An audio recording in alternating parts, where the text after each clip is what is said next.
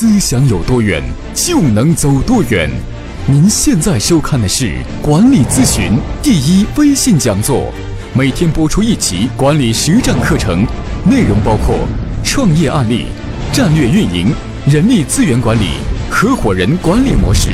领导力修炼。让我们一起用思想改变世界。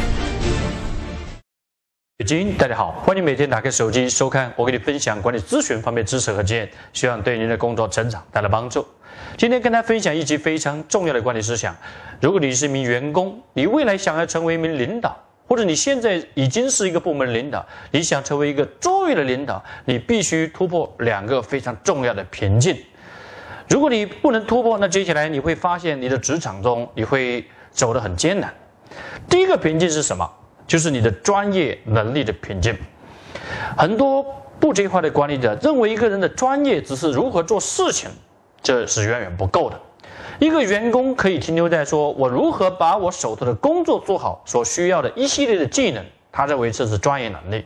但是作为领导者，你所具备的能力要超越员工这个层面。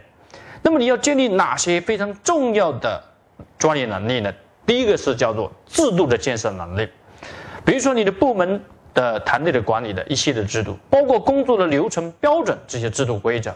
你是作为一个领导者，必须学会如何建立、如何完善制度的建设，是一个领导非常重要的职责。那么本身它是一门科学，千万不要依赖于说目前我们的制度够用了，目前我们的规则已经完美了，这是极其错误的。那么作为一个管理者呢？你永远想到我们如何把规则、把制度流程做得更好、更完善，这是领导必须具备的一种专业能力。第二个专业能力就是文化建设的能力。文化建设并非是人力资源部的事情，而是每一个管理者、每一个团队的负责人都必须具备的一种能力，最新的责任之一。而文化建设它本身是一门非常重要的艺术，也是科学。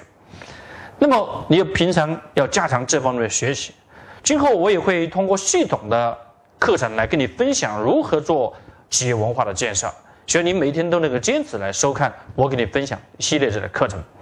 这是第二个方面非常重要的专业能力，是文化建设的能力。第三个能力就是人才培养的能力。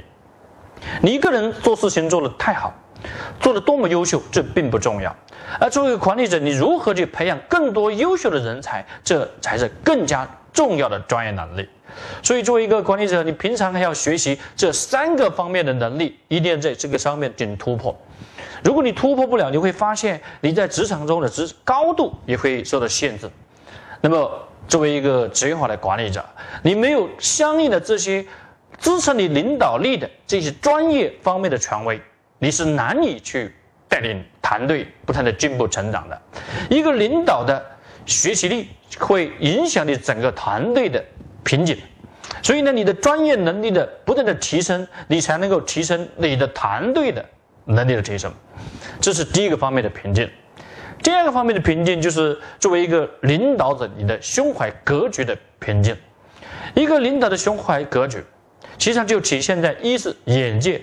第二。体现你的情商上面。美国在加州大学有个非常有名的校长叫 Steven，他在一本书里边写到一个非常重要的一个结论。这本书是领导力思维，写了一个非常重要的一个法则，这个法则叫哈利法则。什么叫哈利法则呢？哈利法则简单的讲呢，就是在一个组织里边，绝大多数的领导者呢，都希望使用比自己弱的人才。当你在问所有的这些管理的干部、问这些领导者的时候，你是否愿意使用比你更加优秀的人才？我相信大多数人都会回答我愿意，但实际的情况却是相反。为什么呢？因为这个组织里边会存在这样的一个现象，就是有百分之九十九的综合能力的这样的一个领导者，他通常他充其量也会使用最高就是跟他一样。在达到系数是九十九的百分之九十九这样的一个能力的这样的员工，那么两个百分之九十九相乘呢？那么接下来结果是百分之九十八。如果继续相乘百分之九十九，连续到了第四个层级，你会发现第四个层级的员工就到了百分之九十二。如果说一个部门的管理者或者一个公司的总裁，如果你的能力是百分之九十，那么接下来你再连续乘以四个百分之九十，你会发现到了第四个层级的时候，那么组织的员工的能力只到了百分之四十三，这是非常可怕的事情。这叫做组织的平庸化，也可以把它叫做彼得原理。但是在很多公司里面都存在这样的现象，比如说有些国企。有些国企就存在这样的现象，就是领导不敢于用比自己更加优秀的人才，甚至还有些格局胸怀不够的这样的领导呢，去鞭打一些排挤比他更优秀的人才，形成了组织的平庸化。那么，为什么在企业里边经常会存在这样的哈利法则，限制了一家公司的成长呢？一家公司的成长最大的瓶颈，就是你公司的核心骨干、核心团队的领导力。跟不上公司的发展，形成了人才的瓶颈，而这个人才的瓶颈很大程度就是你人才的学习力不够，以及你的胸怀格局不够。那么在组织里边为什么会存在这样的现象？第一，就是很多管理者喜欢用自己喜欢的人，这是极其错误的。比如说喜欢用某一个区域的人，喜欢用某个专业的人，喜欢用哪种偏好的人。那都是叫近亲繁殖，而近亲繁殖的结果就是组织能力的弱化以及蜕变，这是一个非常重要的原因。另外一个原因就是本身的胸怀格局不够，本身胸怀格局不够，就是担心员工的成长超过了自己，而这呢，就是一个人情商方面的难以突破，胸怀格局难以突破。所以在公司组织里边，如果说有这样的哈利法则在束缚你公司的发展的话，请你。特别重视，作为公司老板、总裁，作为公司的高管，你一定注意自己是否已经进入了叫哈利法则的这样的一个瓶颈中去了。如果你今天在领导岗位上，你自己已经无形的在备受哈利法则所困所困束束缚的话，请你记得，一定在组织层面上要做些相应的对策。学习投资未来，知识改变命运。欢迎您参加王国忠老师主讲《移动互联网商业模式：阿米巴加合伙人管理模式系统解决方案》高管总裁班。内容包括移动互联网五大商业模式、阿米巴十大操作模式、股权激励十大操作模式、引爆团队动力六大机制、最具激励性的五星十档薪酬机制、高效执行力 OKR 考核机制。高效运营管理五大机制，企业文化六大落地机制，合伙人六大核心制度。课程来自管理咨询落地实战干货，配教材、模板和工具，终身免学费复训。广州思想力文化传播有限责任公司与您共建伟大公司。那么接下来我跟大家分享五个方面的对策。第一。就是作为公司老板、总裁，特别是成长型公司老板、总裁，一定记得在选拔人才的时候，你一定要亲自参与。特别是公司的核心人才，特别是公司要把公司发展成合伙人管理模式，走精英之路，把核心的骨干发展成奋斗者，把奋斗者发展成三级、二级、一级合伙人。那么，影响走这样的模式的时候，作为公司老板、总裁，一定要参与了优秀员工的选拔中来，甚至在优秀骨干级的这样的岗位员工的选拔上面，要成立相应的人才小组、选拔小组，而不要于说某依赖于某人力资源部一个部门，这是极其错误的。在美国的惠普公司有一个著名的法则，叫钻石法则。所谓的钻石法则，讲的意思就是，你平常去买一件很便宜的东西，那么你很可能会请朋友代劳，比如说买件衣服，或者是买个菜，买个很普通的商品，请别人代劳就可以了。但是你去市面上去招聘一个优秀的人才，就好比买个钻石，就是买钻石是不可能你会去让其他人代劳的。所以作为公司老板、总裁。核心骨干，特别是合伙人团队的建设是一把手工程，必须要亲自抓，这是第一方面。第二方面就是必须建立起公司的核心人才库盘点机制。凡是列入公司的核心人才以及奋斗者这个级别的人才，必须建立起良好的人才库的档案记录，包括员工的成长以及人才的培养的记录，都必须要把它建立完善。所以做老老板总裁呢，你要经常季度性的要翻开你公司的人才这一些目前的状况盘点的数据。那么作为公司人力资源部，也要相应对公司老板总裁做这方面的数据支持，这是第二方面的策略。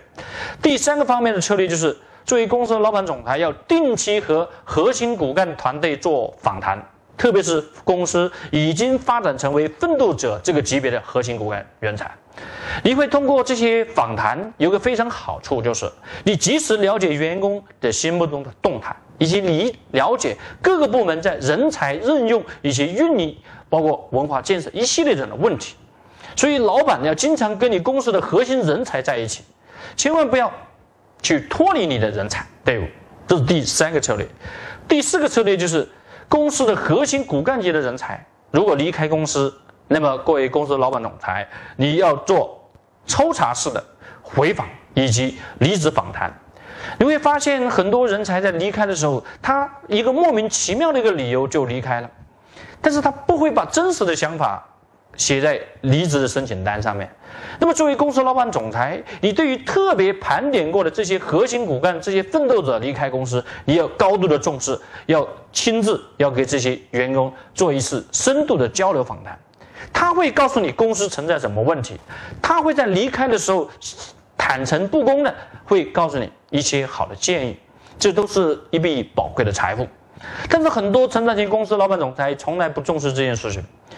很多优秀的员工离开了，他也不知道离开了真实的原因，他也不清楚，因为离开了员工，他很难去把真实的原因告诉人力资源部。接下来第五个策略就是，一定给人核心的人才要提供合伙人的发展的通道。既然是到了公司的核心骨干级的员工，已经发展成公司的预备合伙人了，以及奋斗者了，那么必须。要把员工的晋升的一系列的发展的通道明确下来，让员工看到希望，看到未来，让员工看到盼头，这无比重要。员工他的动力来自哪里？就来自于他自己对于梦想的追求。好，以上就是我今天跟大家分享非常重要的管理思想。结论就是，作为一个老板总裁，你要高度重视你公司的核心骨干的这些领导者。以及未来成为领导者是否犯了两个非常重要的瓶颈，一个是专业能力方面的瓶颈，第二就是胸怀格局、情商方面的瓶颈。